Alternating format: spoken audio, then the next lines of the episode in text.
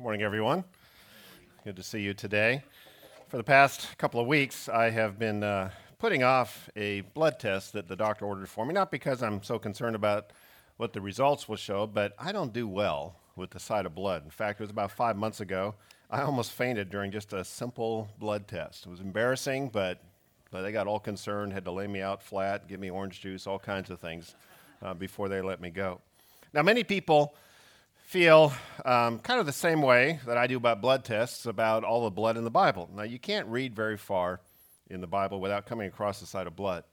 Uh, we've been talking about some of the sightings. There are bloody murders, there are bloody wars, there are bloody punishments that are demanded. In fact, the word blood uh, appears 408 times in the pages of the Bible. So, like me, when it comes to blood work, many people have decided to kind of uh, avoid the Bible as much as necessary, especially maybe the earlier portions of the Old Testament where there seems to be a lot more blood than the latter portions of the Bible. But the blood is there in the Bible for a reason. In fact, it would be fair to say that blood is, is like a red thread woven throughout the entire Bible. I don't know if you've noticed this red thread kind of on the backdrop in the middle of all this thread, but that's the point that's being made there. The theme of blood is is a theme that's woven throughout the pages of the Bible. And if we get squeamish and avoid the blood in the Bible, we really will miss the entire point of the Bible. So today, we conclude this important series by looking at the act that is responsible for most of the blood in the Bible, and that is sacrifices. Now, sacrifices is not something that's exclusive just to the Bible. In fact, the offering of a sacrifice to a deity is the single most common feature of ancient cultures. And the question you have to ask is I wonder why that is. Why would cultures that never see each other and interact with each other at different places around the world, why, as we discover more and more, about these ancient cultures, why would they all have some form of sacrifice that's true of them? Well, the reason is because we are all, as human beings, we are moral beings. And that shows up in at least three ways consistently, no matter what the time is, no matter what the place is the fact that we are moral beings shows up in these three ways. First of all, it shows up whenever we argue. We argue a lot. And the reason we argue is because we have strong opinions about what is right and what is wrong. And so we strongly make our point about these things are right and these things are wrong. And we don't just think that these things are right just for us or wrong just for us. Now, we may say that in our particular culture, but those people who say, no, it's just right for me, you can do whatever you want to do, as soon as you do something they think is wrong, they'll argue with you. Because we have this sense that our understanding of right and wrong is not just for us, it's not just personal, it's for everybody. That's why we argue and we make our point so strongly. And we protest so profusely whenever we are wrongly treated. And we fight. This is why we do it, because we're moral beings. And then that leads to the second evidence of the fact that we're moral beings is we all feel guilt. Throughout all of time, no matter where it is, no matter what the ideas are in the person's mind, every single person struggles with this sense of guilt. They may try to excuse it, but it just keeps surfacing in their hearts. No matter what the standard of right and wrong is, we are all clear that we've come up short. We violated even our own standards.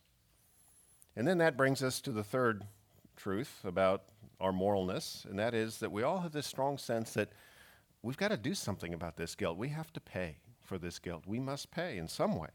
We must do something to make up for the wrong that we have done. This is throughout all of history. This has been part of the human experience. This is why every justice system that has been developed demands a payment of some kind for breaking the laws of that culture. So, in our culture and many modern cultures, whenever someone goes to prison, we refer to it as they are paying their what? Debt to society. There's a payment that's involved in this. Now, sometimes it's clear to us what that payment should be, but most often it's really not that clear what the payment should be. And that's either because we've done something wrong that you really can't pay for. We, no matter how much we pay or what we pay, it, it's not going to undo the wrong that was done. It's not going to make it right again. And sometimes, actually, oftentimes, the wrong that we do isn't necessarily against an individual, it's a private wrong. So, who do we make that guilt payment to? This is where sacrifices come in. Without ever being told, cultures would turn to their idea of God and offer some kind of sacrifice in an attempt to pay for the guilt that they felt. Now, whenever cultures would do this, they were both right and wrong. They were right in the fact of the guilt and in the fact that that guilt required a sacrifice of some kind to pay for it.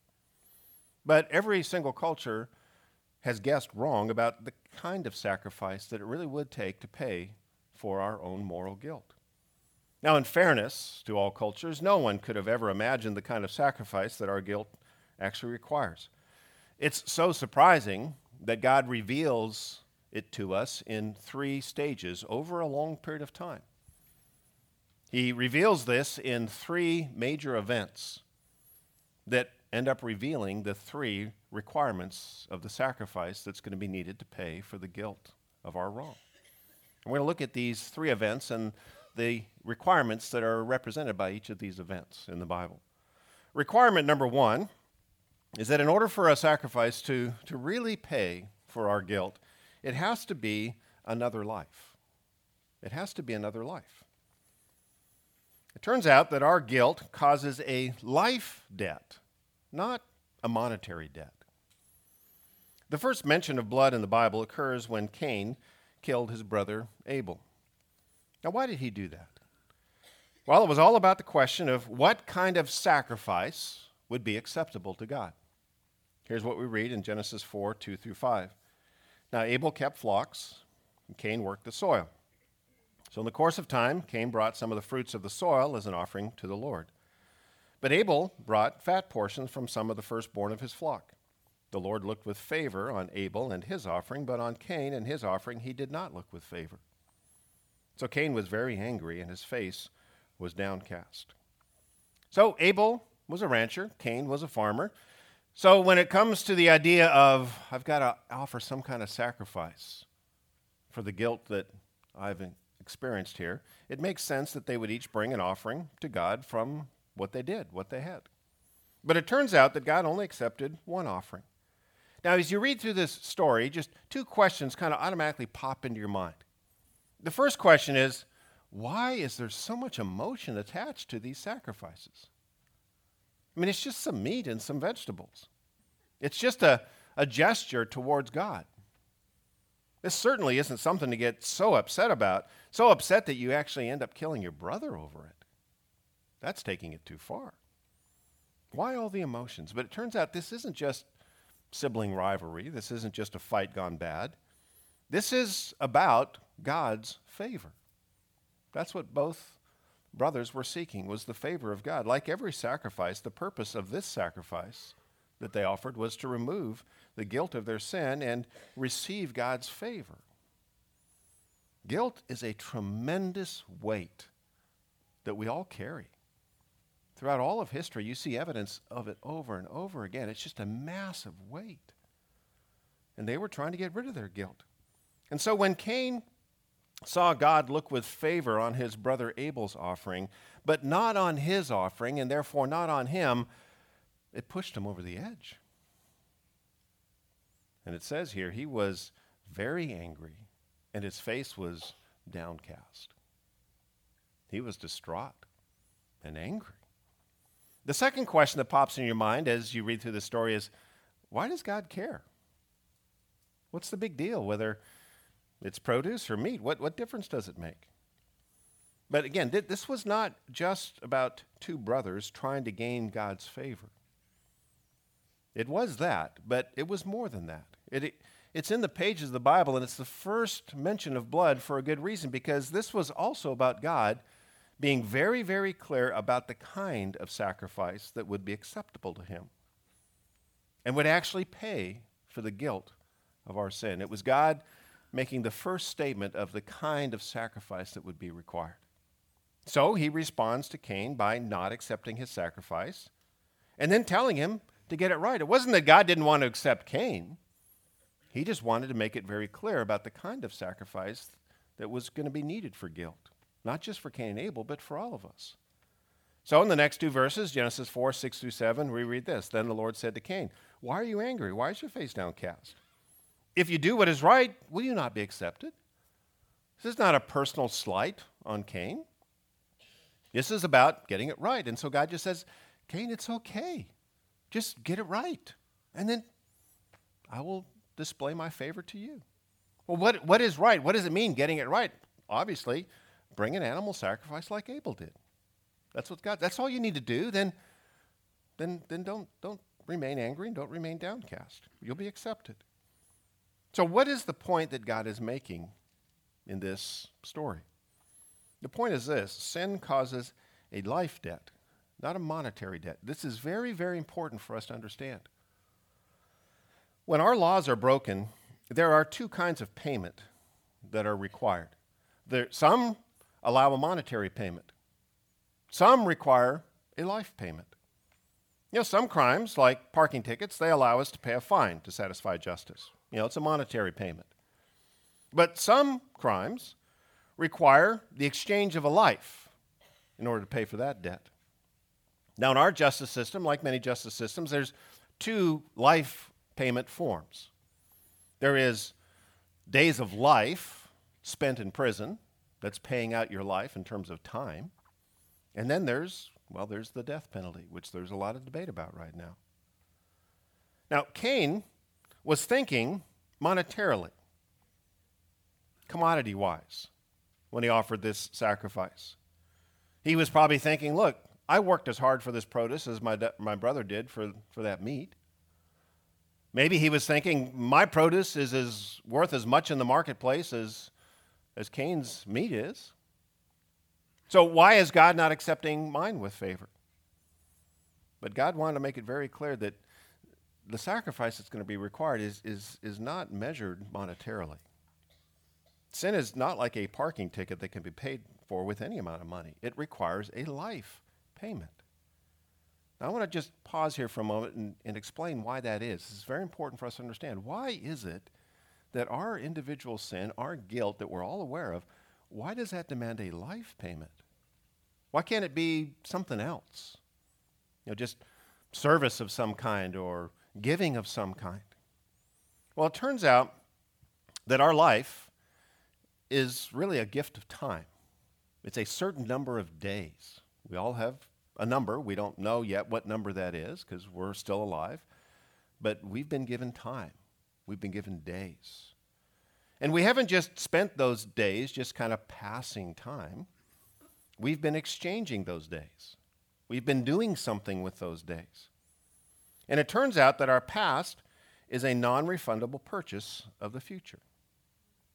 Every single day, we exchange it for something, some consequences that are going to be in the future.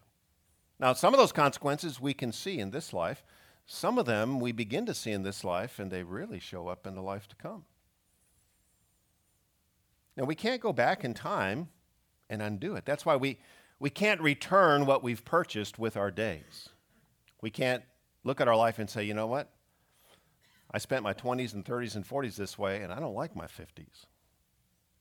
I don't like what I've got. Well, you, you can't return. It's a non refundable purchase of the future. And what we've all been exchanging our past for is a sinful past. The past for all of us is a sinful one. Some more, some less. But again, the reason we all feel guilt is because we've all exchanged our days. And if we really understand what God says about sin, pretty much every day there's been some taint of sin in it.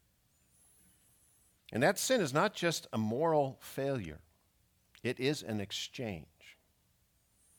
Every single sin exchanges our past for death in the future, ultimately, eternal death. Romans 6 23, we saw this verse earlier, and this is the first part of the verse, says it very clearly. For the wages of sin is death. A wage is an exchange. You go to work this week, you are trading time for dollars.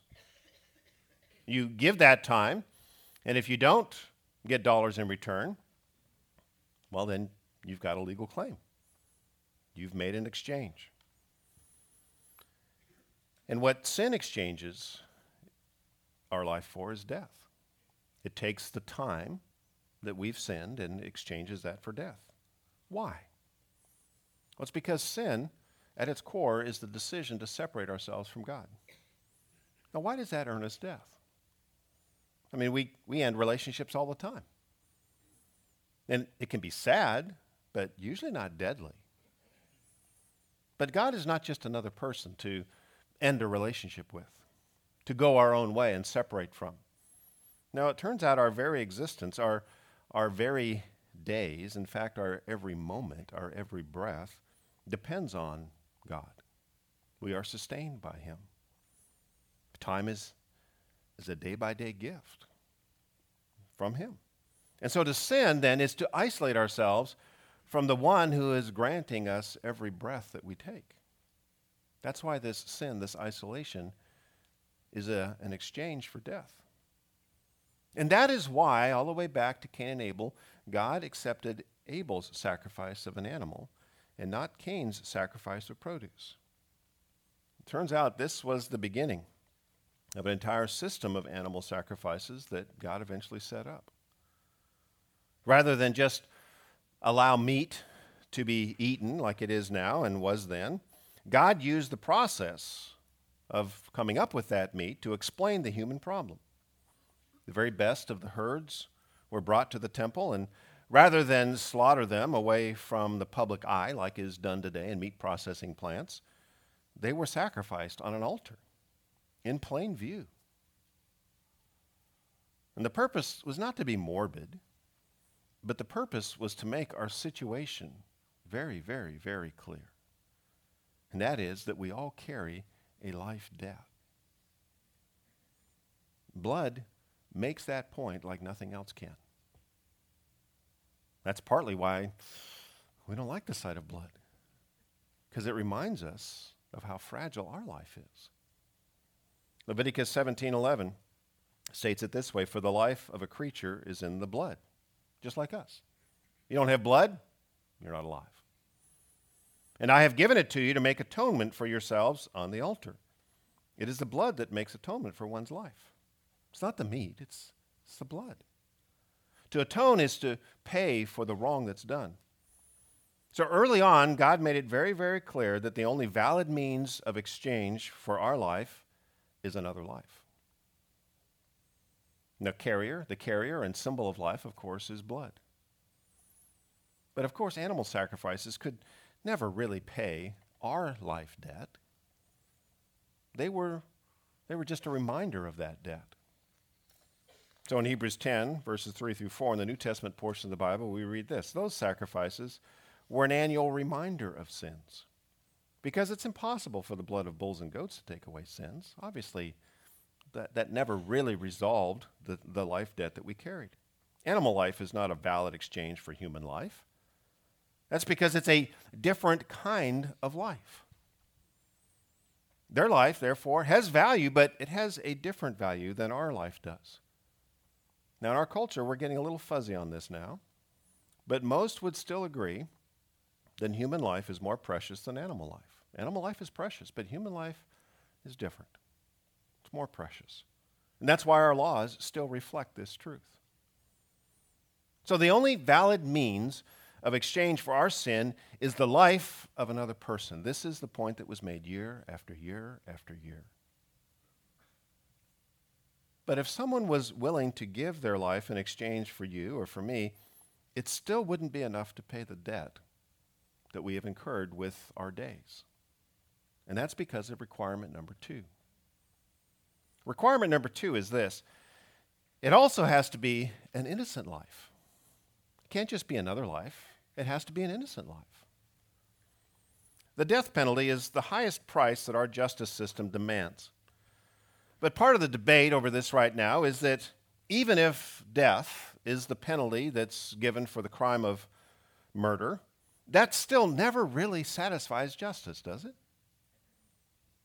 I mean, that's because guilty blood can never be substituted for innocent blood.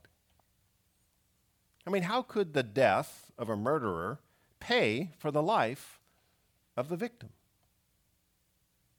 It's just the most that we can ask and the most that we can demand for the worst of all crimes.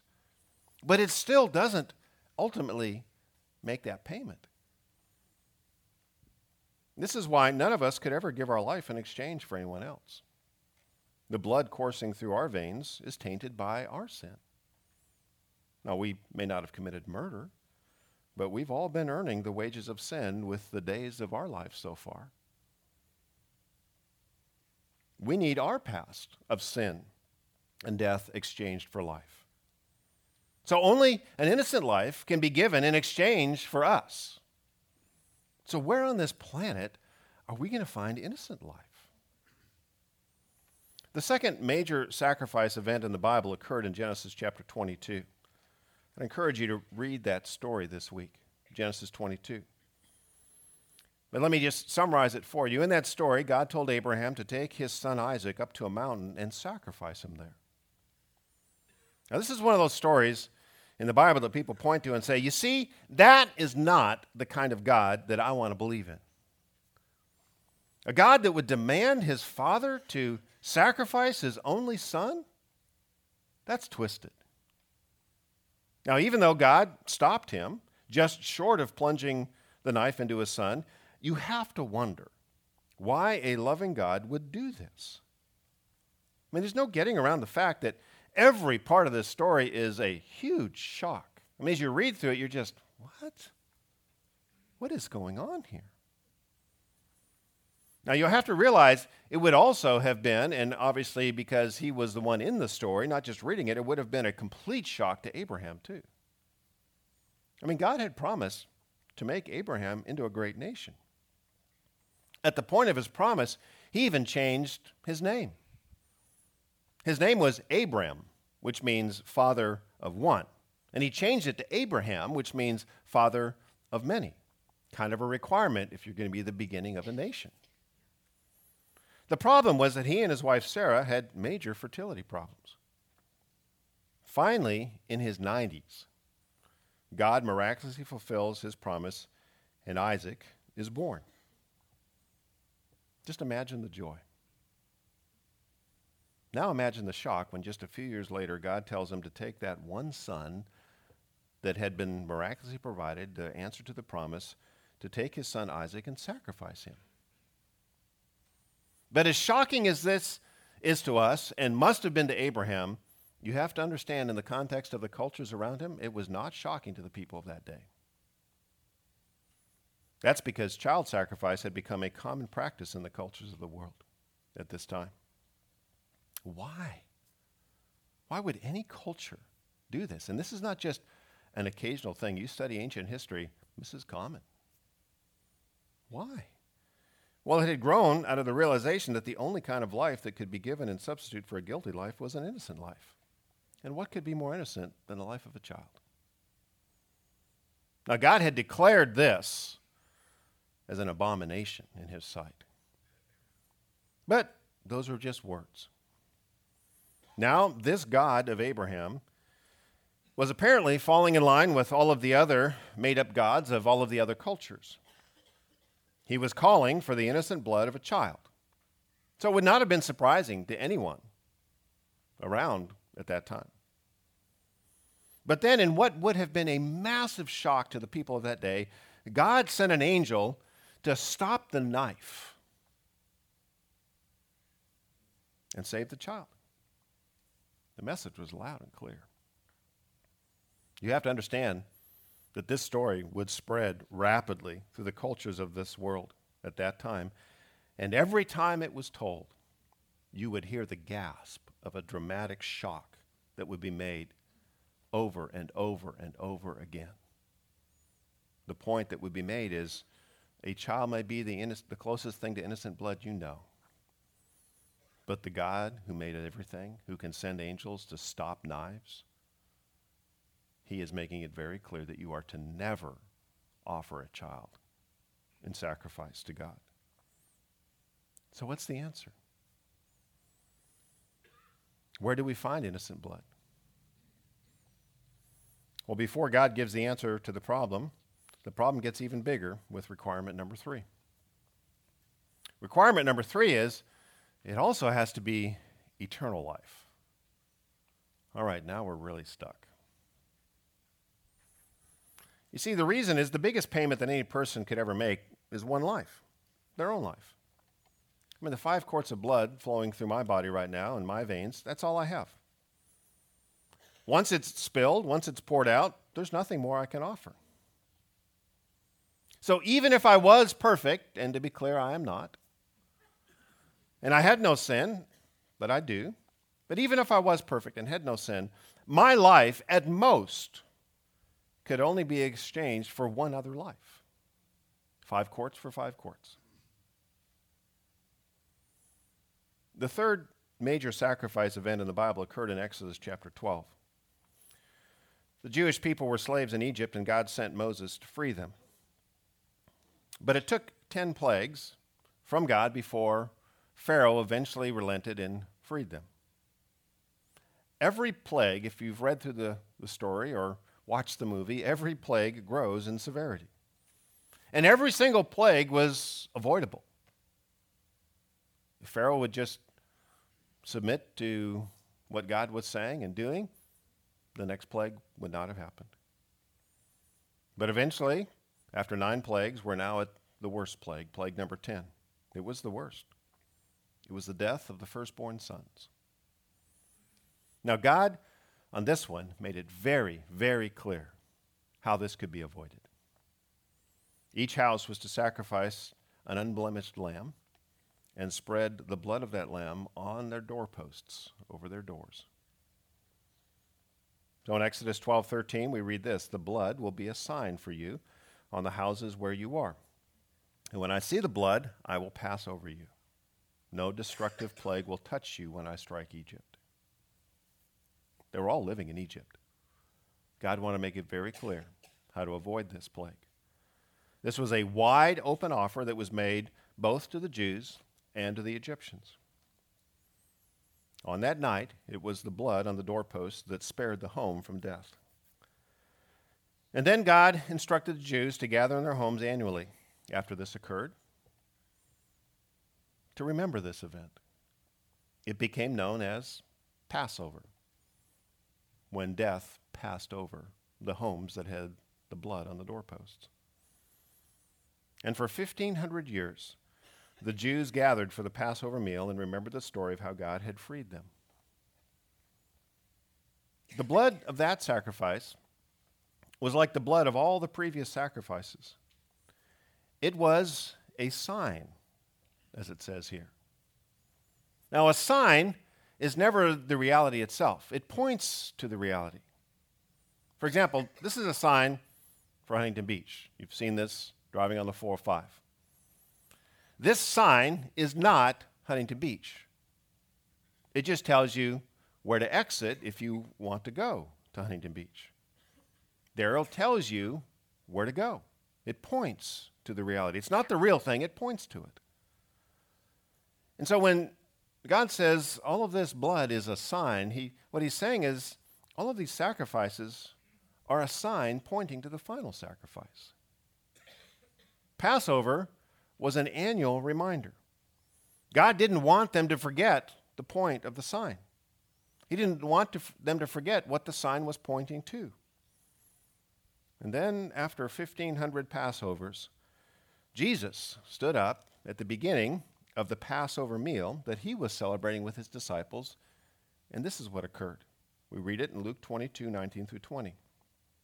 And he took bread, gave thanks, and broke it and gave it to them, saying, This is my body given for you. Do this in remembrance of me. In the same way, after the supper, he took the cup, saying, This cup is the new covenant in my blood, which is poured out for you. What? You have to, and we, we struggle to do this because we didn't live at this time, but you have to imagine how mind blowing this must have been for the disciples. Maybe this was their 30th or 35th Passover in their history. And all of a sudden, Jesus stands up at a Passover meal and says this? It turns out that the unleavened bread that they and their ancestors had been eating for centuries was really pointing to the body of Jesus that was about to be broken? What? That the blood of all those lambs was pointing to the blood of Jesus? This meant that every sacrifice from Abel until then was one long road of signs leading them to this moment. Now, can you imagine being in the room to hear this? It was so shocking that it took the disciples a while for this to sink in. Because what that meant was that Jesus was going to die. I mean, that's what sacrifices do. And that was not a part of their plan for Jesus right then. But in a matter of hours, his blood had been, as he said, poured out for us, for them, poured out on a cross. And then in three days he had risen from the dead, proving that the blood coursing through his vein was no ordinary blood. It was not only human lifeblood, it was real human lifeblood. It was not only innocent blood, he lived a perfect life without sin. No one who has or ever will walk the earth will be able to pull that off, but Jesus did. And it was also requirement number three divine blood. That meant that his five quarts of blood poured out for us has no limit to the number of life deaths, life debts that it can pay for. Jesus, it turns out, wasn't just a man. This is what the resurrection that we celebrate on Sunday is about. He wasn't just a man, he is the eternal God. So, in that final Passover meal, Jesus was telling them that the long, long, long road of sacrifices had now arrived at its intended destination. Each sacrifice was a sign, pointing to this moment in time. The first sign pointed out that the sacrifice for sins can't be monetary, it has to be a life. The second sign pointed to the fact that it can't just be any life it has to be a perfect human life. The third sign went on and on and on for 1,500 years, pointing to the need for an eternal, not just an annual solution to our sin. John the Baptist saw where all of these signs were pointing to the very first time he laid eyes on Jesus. He saw it. Here's what he says in John 1 29. The, day, the next day, John saw Jesus coming toward him and said, Look, the Lamb of God who takes away the sin of the world. Here he is. It's where all the signs have been pointing. This is where the red thread of blood that's woven throughout the Bible leads to. So it turns out that it wasn't Abraham who would sacrifice his one only son, it was God who would sacrifice his.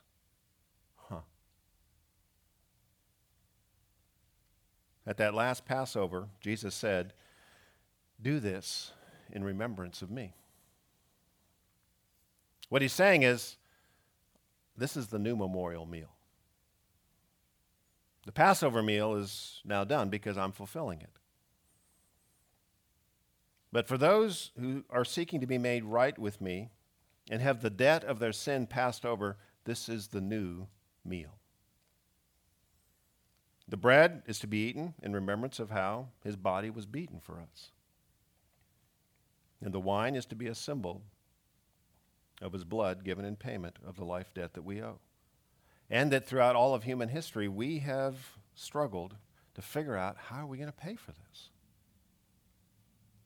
That was a long, long, long path, a long, bloody path, with many sacrifices that led to Jesus. Why? Well, God wanted to make the signs clear. The signs are so clear that if, if people are not aware of this, it's because they're not looking. And most people are not looking. You know, nothing like the sight of blood to get our attention. But now that the signs have reached the destination, we have a decision to make. Will we keep working on the impossible task of paying for our own debt, or will we accept the payment of God's one and only Son who gave his life in exchange for ours? Now, those of us who have accepted the sacrifice of Jesus as a payment for our sin, we gather to remember. In fact, that's what we'll be doing this Friday, a Good Friday. We'll be gathering to remember his sacrifice. And a part of what we'll be doing is just what Jesus told us to do.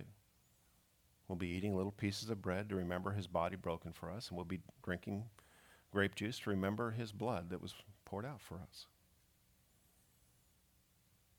We'll gather to remember that. The end of all of the blood in the Bible and the destination that it was pointing to. I invite you to join us to remember.